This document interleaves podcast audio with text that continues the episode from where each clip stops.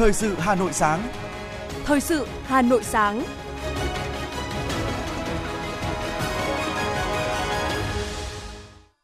Hoài Linh và Bảo Nhật xin được đồng hành cùng quý thính giả trong 30 phút của chương trình Thời sự sáng ngày hôm nay, thứ ba ngày 20 tháng 9 năm 2022. Chương trình có những nội dung chính như sau. Tiếp tục quyết liệt xây dựng nền ngoại giao kinh tế phục vụ phát triển là yêu cầu của Thủ tướng Chính phủ Phạm Minh Chính tại hội nghị trực tuyến Thủ tướng Chính phủ với các trưởng cơ quan đại diện Việt Nam ở nước ngoài về đẩy mạnh công tác ngoại giao kinh tế phục vụ phát triển đất nước. Hà Nội thực hiện 14 nhiệm vụ trong tuyên truyền về phòng chống tham nhũng. Các trường đại học bắt đầu tiếp nhận hồ sơ nhập học của thí sinh từ nay đến cuối tháng 9. Hãng hàng không quốc tế Myanmar mở đường bay tới nội bài.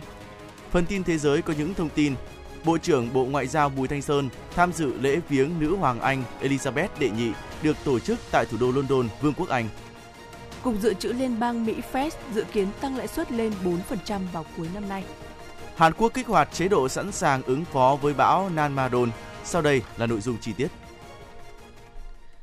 Tiếp tục quyết liệt xây dựng nền ngoại giao kinh tế phục vụ phát triển – vào chiều tối ngày hôm qua, Thủ tướng Chính phủ Phạm Minh Chính chủ trì hội nghị trực tuyến Thủ tướng Chính phủ với các cơ, cơ sở cơ, cơ quan đại diện Việt Nam ở nước ngoài về đẩy mạnh công tác ngoại giao kinh tế phục vụ phát triển đất nước. Hội nghị được tổ chức trực tuyến giữa đầu cầu trụ sở chính phủ với đầu cầu các tỉnh thành trong nước với à, 94 đại sứ quán, cơ quan đại diện Việt Nam ở nước ngoài.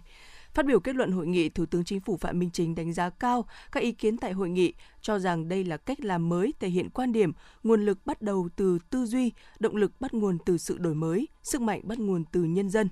Người đứng đầu chính phủ nhận định tình hình trong thời gian tới có khó khăn, thách thức, cơ hội, thuận lợi đan xen, song khó khăn thách thức nhiều hơn. Trước tình hình đó phải giữ đoàn kết, nỗ lực và cố gắng hơn nữa với tư duy giữ ổn định trong sự bất định, giữ chủ động trong thế bị động, kiên định, nhất quán trong sự xáo động, kiểm soát rủi ro trong nền kinh tế thị trường với đặc tính là có khủng hoảng, suy thoái, xây dựng phòng tuyến hợp tác, cạnh tranh trong bối cảnh hội nhập, phát triển kinh tế quốc tế. Theo đó, tiếp tục đẩy mạnh ba động lực chính của nền kinh tế bao gồm thúc đẩy tiêu dùng, thúc đẩy đầu tư và thúc đẩy xuất khẩu.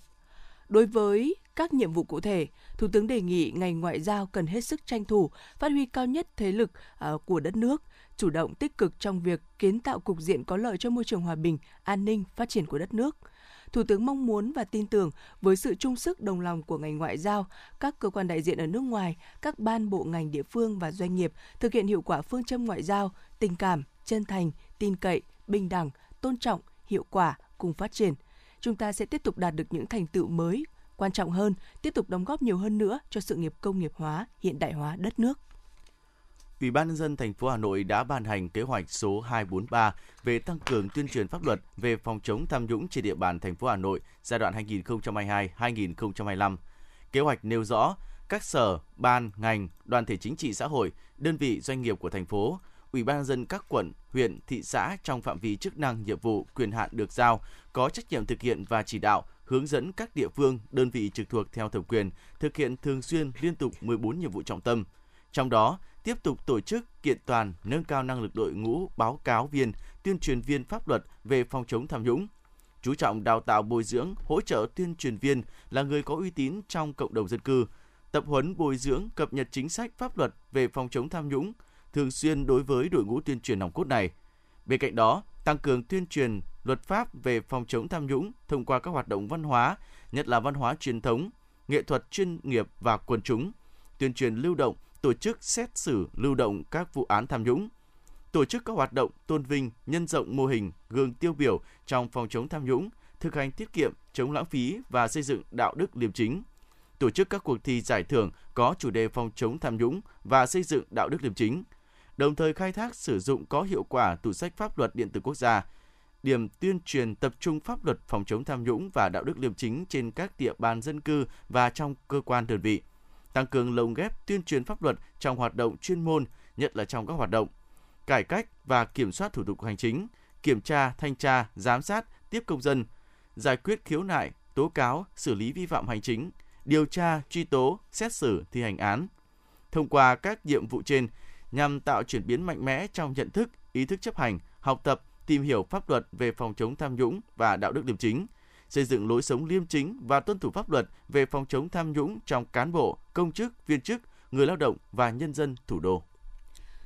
Theo báo cáo kết quả thực hiện kế hoạch phát triển kinh tế xã hội tháng 9, 9 tháng của năm nay và nhiệm vụ trọng tâm 3 tháng cuối năm của Sở Du lịch Hà Nội trong tháng 9 2022, thủ đô Hà Nội ước đón khoảng 1,48 triệu lượt khách, giảm 15,5% so với tháng 8 năm nay. Tuy nhiên, lượng khách du lịch quốc tế ước đón là 184,4 ngàn lượt khách, tăng 18% so với tháng 8 năm 2022. Tổng thu từ khách du lịch ước đạt 3,75 ngàn tỷ đồng, giảm 7% so với tháng 8 năm nay. Dự kiến trong 9 tháng của năm 2022, tổng khách du lịch đến Hà Nội ước đạt 13,87 triệu lượt khách, tăng hơn gần 4 lần so với cùng kỳ năm ngoái. Trong đó, khách du lịch quốc tế ước đạt 766,4 ngàn lượt khách, khách du lịch nội địa ước đạt 13,1 triệu lượt khách.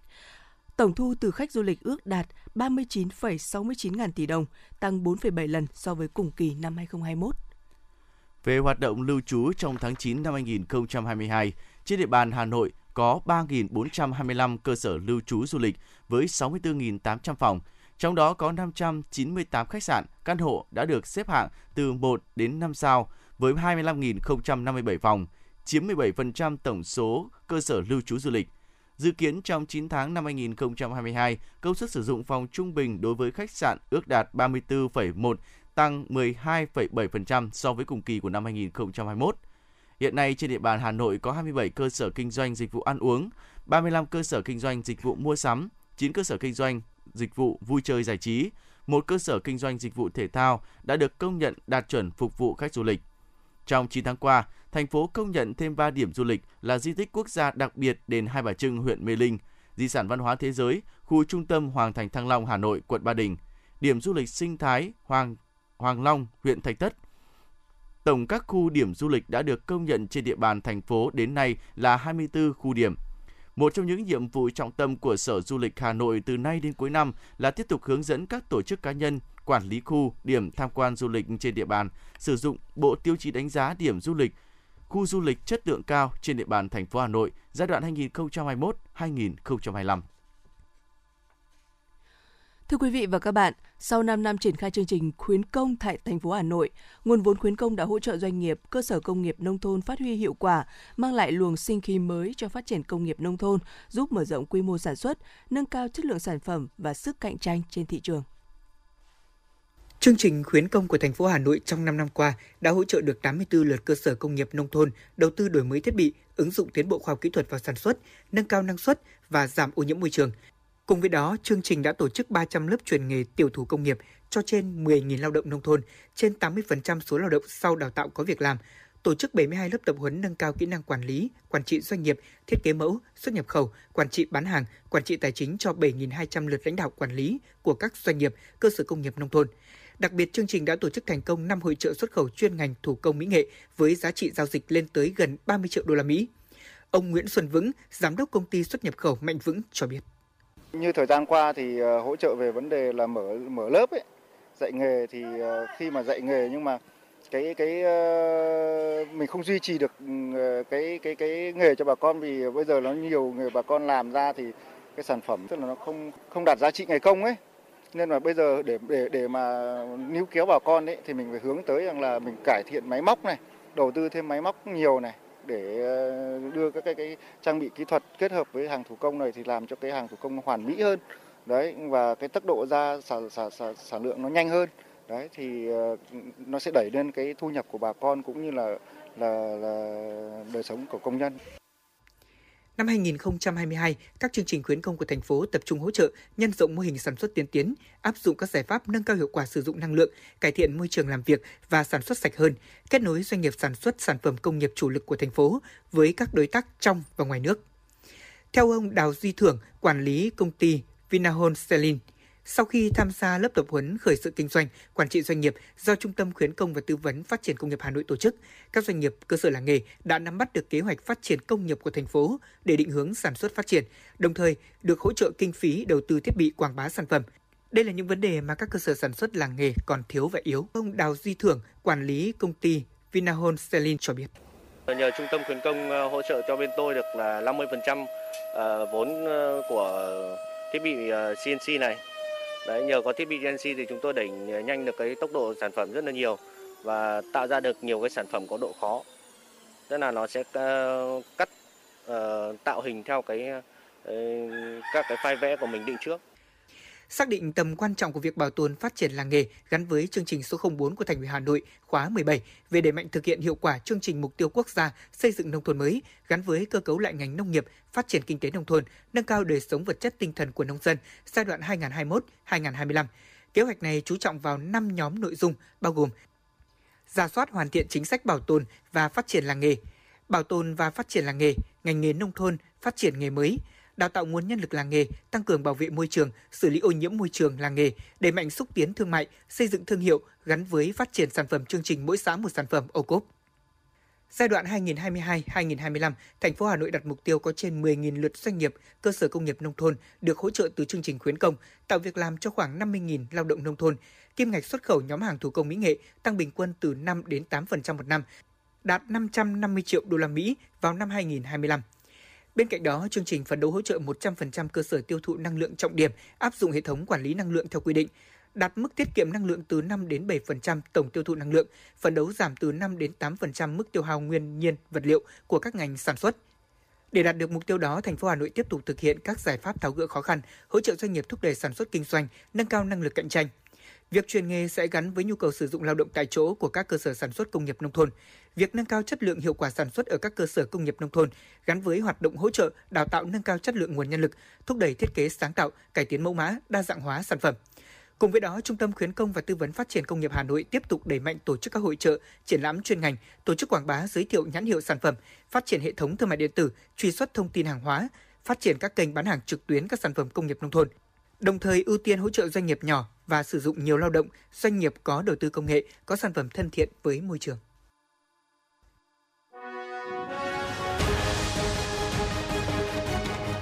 Thời sự Hà Nội, nhanh, chính xác, tương tác cao. Thời sự Hà Nội, nhanh, chính xác, tương tác cao.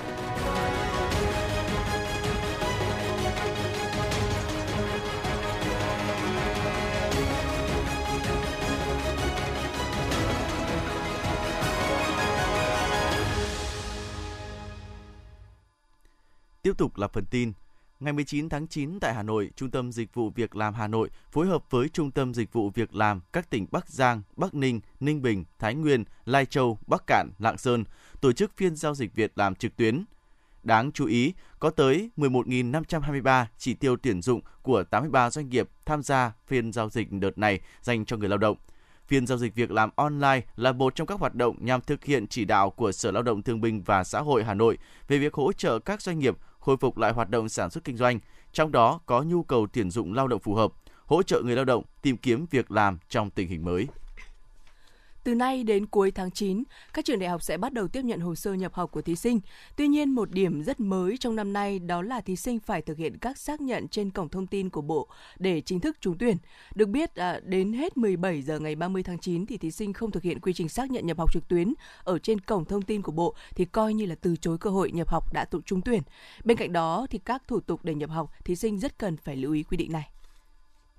Tin từ Bộ Y tế chiều qua cho biết, trong 24 giờ qua, nước ta ghi nhận 1.778 ca mắc COVID-19, giảm 113 ca so với ngày hôm qua. Ngoài ra, trong ngày thì có 93 bệnh nhân phải thở oxy, giảm 22 ca so với ngày trước đó và có thêm 2 ca tử vong tại Bình Thuận và Điện Biên.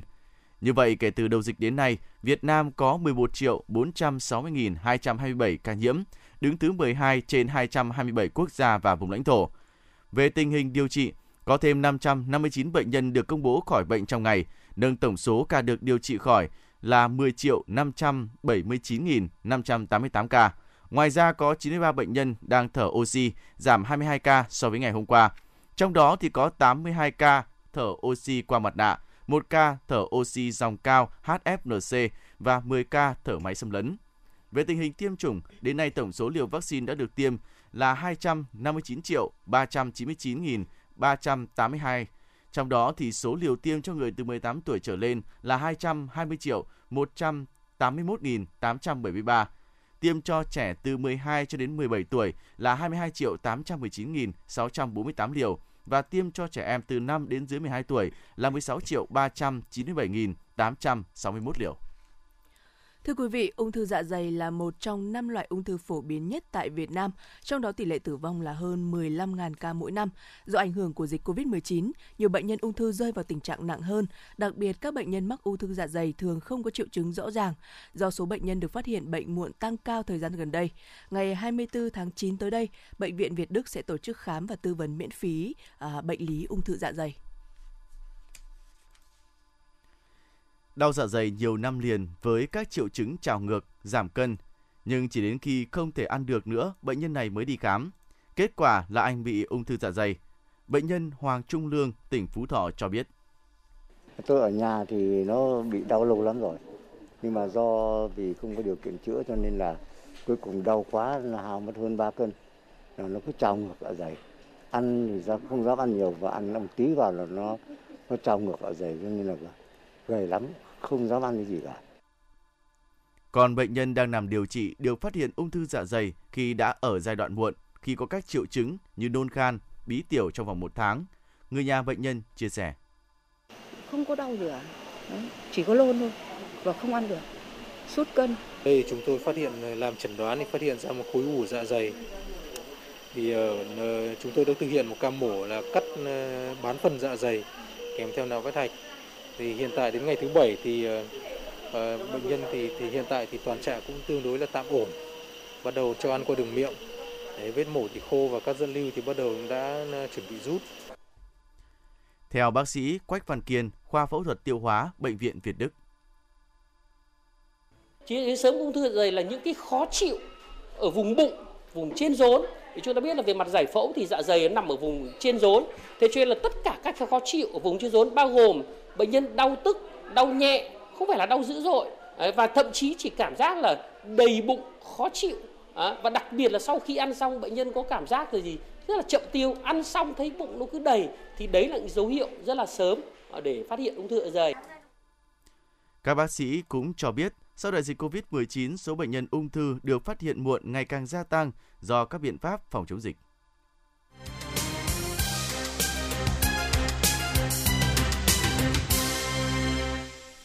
Thưa quý vị, Ủy ban nhân dân thành phố Hà Nội vừa ban hành quyết định số 3366 về việc phê duyệt điều chỉnh cục bộ quy hoạch chi tiết hai bên tuyến đường 179 đoạn từ quốc lộ 5 đến thôn Chu Xá, xã Kiêu Kỵ, tỷ lệ 1 trên 500 tại ô đất ký hiệu CQ5 thuộc địa bàn xã Dương Xá và xã Kiêu Kỵ, huyện Gia Lâm, Hà Nội. Việc điều chỉnh quy hoạch cục bộ sẽ không làm thay đổi và ảnh hưởng đến mạng lưới giao thông, hệ thống hạ tầng kỹ thuật xung quanh theo quy hoạch được duyệt.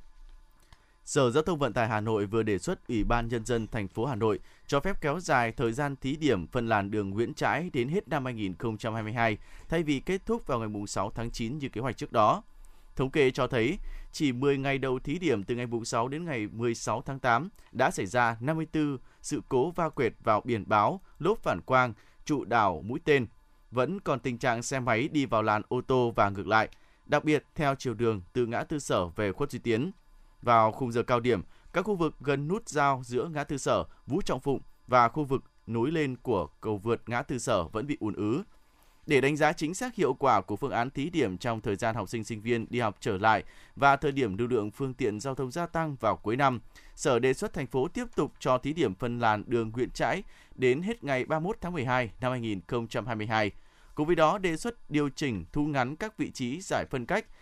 bằng trụ đảo mũi tên 6 đến 8 mét cho phù hợp thực tế, bổ sung các biển báo, hiệu lệnh kết hợp với chỉ dẫn tại đầu giải phân cách, điều chỉnh tổ chức giao thông tại điểm quay đầu gần với cầu vượt ngã tư sở để giảm bớt xung đột và cải thiện tình trạng ùn ứ.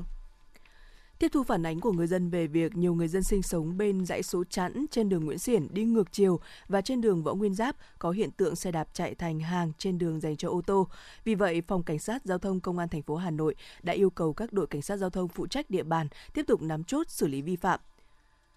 Vào 6 giờ sáng ngày 20 tháng 9, sáng nay, đơn vị chức năng sẽ tiếp tục tổ chức tuần tra chung cùng lực lượng Cục Cảnh sát Giao thông bằng mô tô dọc đường vành đai 3 trên cao từ cầu Thanh Trì đến cầu Thăng Long để xử lý nghiêm các hành vi lấn làn, sai làn, phóng nhanh vượt ẩu, lạng lách, tự ý đi vào làn khẩn cấp được xác định là nguyên nhân trực tiếp gây ùn tắc trên tuyến đường.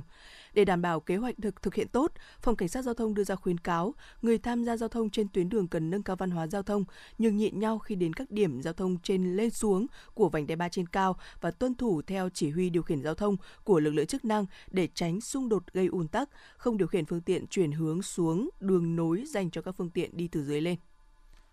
Chiều ngày 19 tháng 9, hãng hàng không Malaysia Airlines International bắt đầu khai thác chuyến bay đầu tiên từ Yangon đến Việt Nam qua cảng hàng không quốc tế Nội Bài. Theo đó, vào lúc 16 giờ 20 phút chiều ngày hôm qua, chuyến bay mang số hiệu 8M450 của hãng hàng không Malaysia khởi hành từ Yangon đã hạ cánh tại sân bay Nội Bài, chính thức khai trương đường bay quốc tế thương mại thường lệ Yangon Hà Nội.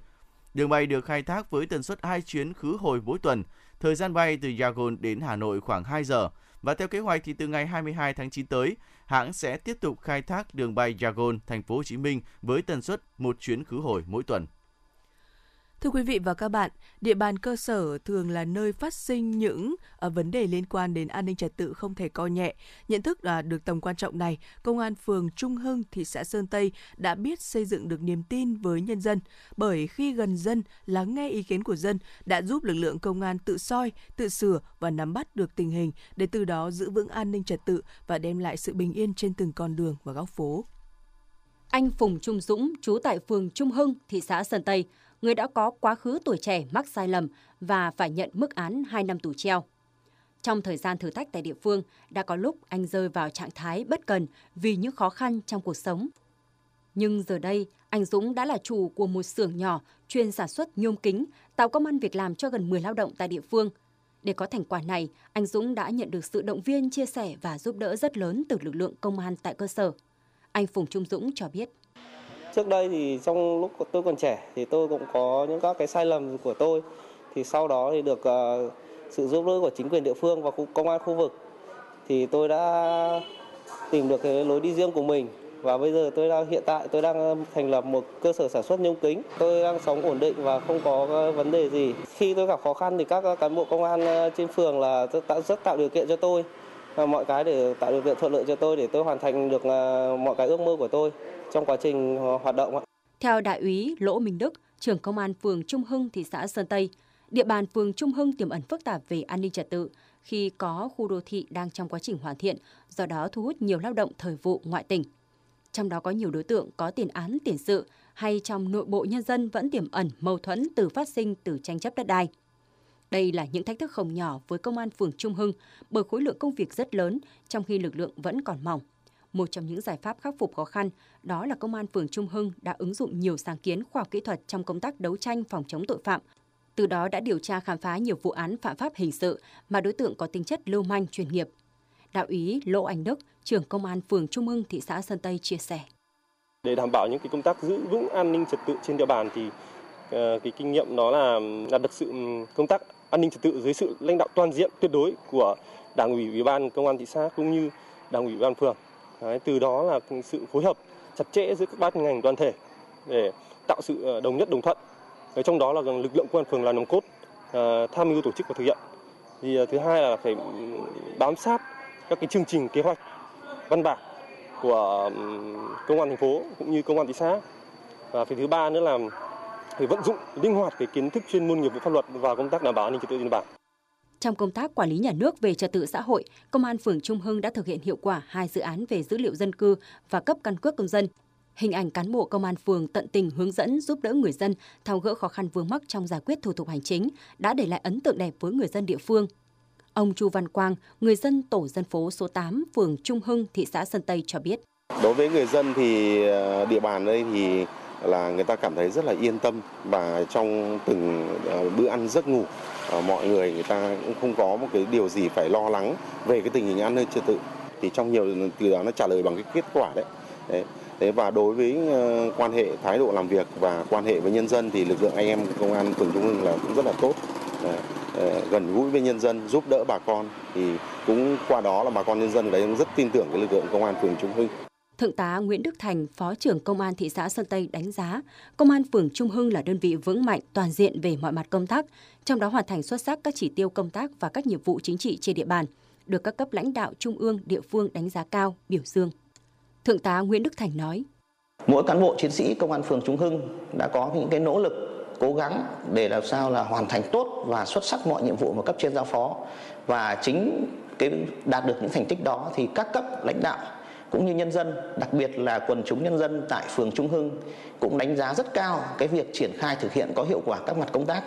đảm bảo an ninh trật tự, an toàn xã hội trên địa bàn phường trong thời gian vừa qua. Thành tích, chiến công nhiều như vậy, nhưng với mỗi cán bộ chiến sĩ công an phường Trung Hưng, phần thưởng lớn nhất với họ đó chính là tình cảm tin yêu của đồng đội, chính quyền và nhân dân dành cho. Đây chính là động lực chính để cán bộ chiến sĩ tiếp tục lựa chọn dấn thân với nghề, mang lại niềm vui hạnh phúc của nhân dân và sự bình yên trên từng con đường khu phố.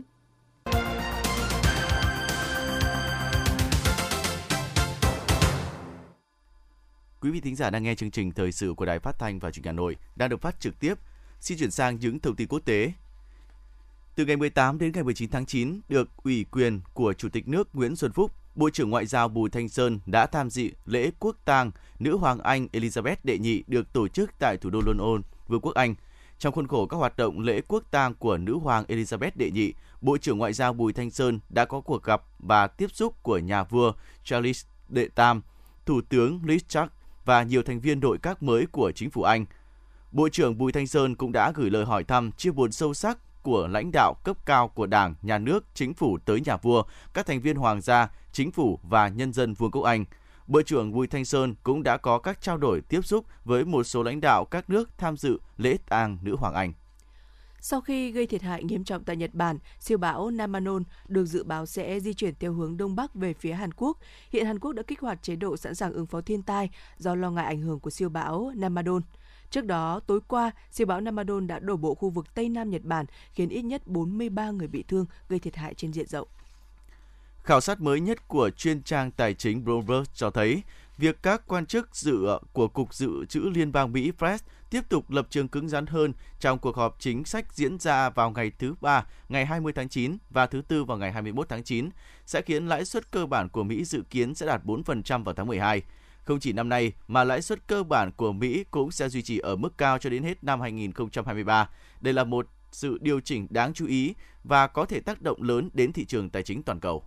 Campuchia đã đồng loạt ra quân truy quét, trấn áp nạn cờ bạc bất hợp pháp trên cả nước, đặc biệt là tại tỉnh Brex Sihanouk và thủ đô Phnom Penh. Chỉ trong hai ngày 17 và 18 tháng 9, đã có hơn 500 người bị bắt trong chiến dịch này. Thủ tướng Campuchia Hun Sen nhấn mạnh không thể dung túng cho nạn đánh bạc và ra lệnh đóng cửa ngay tất cả các cơ sở kinh doanh có hoạt động đánh bạc bất hợp pháp. Đại dịch COVID-19 đã chấm dứt tại Mỹ. Đây là tuyên bố của Tổng thống Mỹ Joe Biden. Song ông cũng thừa nhận đại dịch COVID-19 vẫn còn là vấn đề đối với nước Mỹ. Hiện tại thì chính phủ Mỹ vẫn chỉ định COVID-19 là tình trạng khẩn cấp về y tế cộng đồng – theo thống kê, Mỹ là nước chịu ảnh hưởng nặng nề nhất của dịch COVID-19 với tổng cộng trên 97,49 triệu ca mắc, trong đó có hơn 1,078 triệu trường hợp tử vong do bệnh này. Chính quyền thành phố Thành Đô thuộc Tứ Xuyên Trung Quốc đã dỡ bỏ biện pháp phong tỏa kéo dài hơn 2 tuần để ngăn chặn dịch COVID-19. Tuy nhiên, việc xét nghiệm hàng loạt vẫn được duy trì. Ngoài ra, để được vào các điểm công cộng và sử dụng phương tiện giao thông công cộng, người dân phải cung cấp chứng nhận kết quả xét nghiệm âm tính với virus SARS-CoV-2 trong 72 giờ, tương tự quy định ở các thành phố lớn khác như Bắc Kinh và Thượng Hải.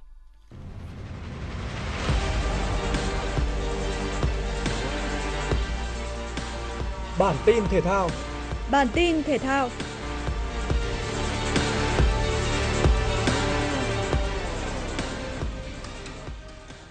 Tâm điểm thi đấu tứ kết Lyon Championship, giải MMA đầu tiên tại Việt Nam, hướng về màn ra sân của Nguyễn Trần Duy Nhất, người sẽ tranh tài ở hạng cân 60kg trước võ sĩ Lê Văn Tuần. Dù được đánh giá cao hơn hẳn đối thủ, thế nhưng Duy Nhất bất ngờ rơi vào thế khó ngay từ những giây đầu tiên khi Lê Văn Tuần có một tình huống ra tay khiến nhà vô địch Muay SEA Games choáng váng. Suốt 4 phút thi đấu sau đó, khán giả nín thở chứng kiến từng thời khắc chống trả của Nguyễn Trần Duy Nhất. Anh liên tiếp dính hàng loạt pha ra tay rất nặng từ Văn Tuần trước khi bị đối phương đưa vào đòn siết cổ. Dù vậy, với sự lì lợm của một tay đấm dày dặn kinh nghiệm, Duy Nhất kiên quyết giữ thế phòng thủ bằng mọi giá. Sang hiệp 2, để lấy lại lợi thế cũng như uy hiếp tinh thần đối phương, Nguyễn Trần Duy Nhất tung liên tiếp các đòn đá hiểm hóc về phía Văn Tuần và ngay lập tức có hiệu quả. Từ một tình huống lừa đòn, duy nhất lao tới với cú đấm tay sau, đánh gục Lê Văn Tuần xuống sàn đấu. Anh nhanh chóng kết thúc màn so tài với hai cú đấm bồi sau đó, khép lại màn lội ngược dòng ngoạn mục, qua đó ghi danh vào bán kết MMA Lyon Championship 2022. Bước vào cuộc đọ sức cuối cùng vòng bảng Davis Cup, Alcaraz đã thi đấu đầy tự tin để giành chiến thắng 6-4 và 7-6 trước Won Sungu, qua đó đảm bảo chiến thắng cho đội tuyển Tây Ban Nha trước đối thủ Hàn Quốc và giành một suất vào tứ kết với tư cách đội nhất bảng B. Đây cũng là trận thắng đầu tiên của Alcaraz kể từ trận chung kết giải Mỹ mở rộng. Trước đó, Alcaraz đã ngồi ngoài trong chiến thắng mở màn 3-0 của đội tuyển Tây Ban Nha trước Serbia và thua Auger Aliassime trong trận thua 1-2 trước đội tuyển Canada. Ngày thi đấu cuối cùng tại giải Gol Italia mở rộng chứng kiến màn so tài hấp dẫn giữa hai tay gôn là Matt Fitzpatrick và Robert McIntyre. Dự báo thời tiết ngày và đêm 20 tháng 9 năm 2022. Khu vực Hà Nội có mây, ngày nắng, chiều tối và đêm có mưa rào và rông rải rác, gió nhẹ. Trong mưa rông có khả năng xảy ra lốc xét và gió giật mạnh. Nhiệt độ từ 25 cho đến 34 độ C. Quý vị và các bạn vừa nghe chương trình thời sự của Đài Phát thanh Truyền Hà Nội, chỉ đạo nội dung Nguyễn Kim Khiêm, chỉ đạo sản xuất Nguyễn Tiến Dũng, tổ chức sản xuất Xuân Luyến, chương trình do biên tập viên Nguyễn Hằng, phát thanh viên Bảo Nhật Hoài Linh và kỹ thuật viên Kim Thoa thực hiện. Hẹn gặp lại quý vị trong chương trình thời sự 11 giờ trưa nay. Thân ái chào tạm biệt.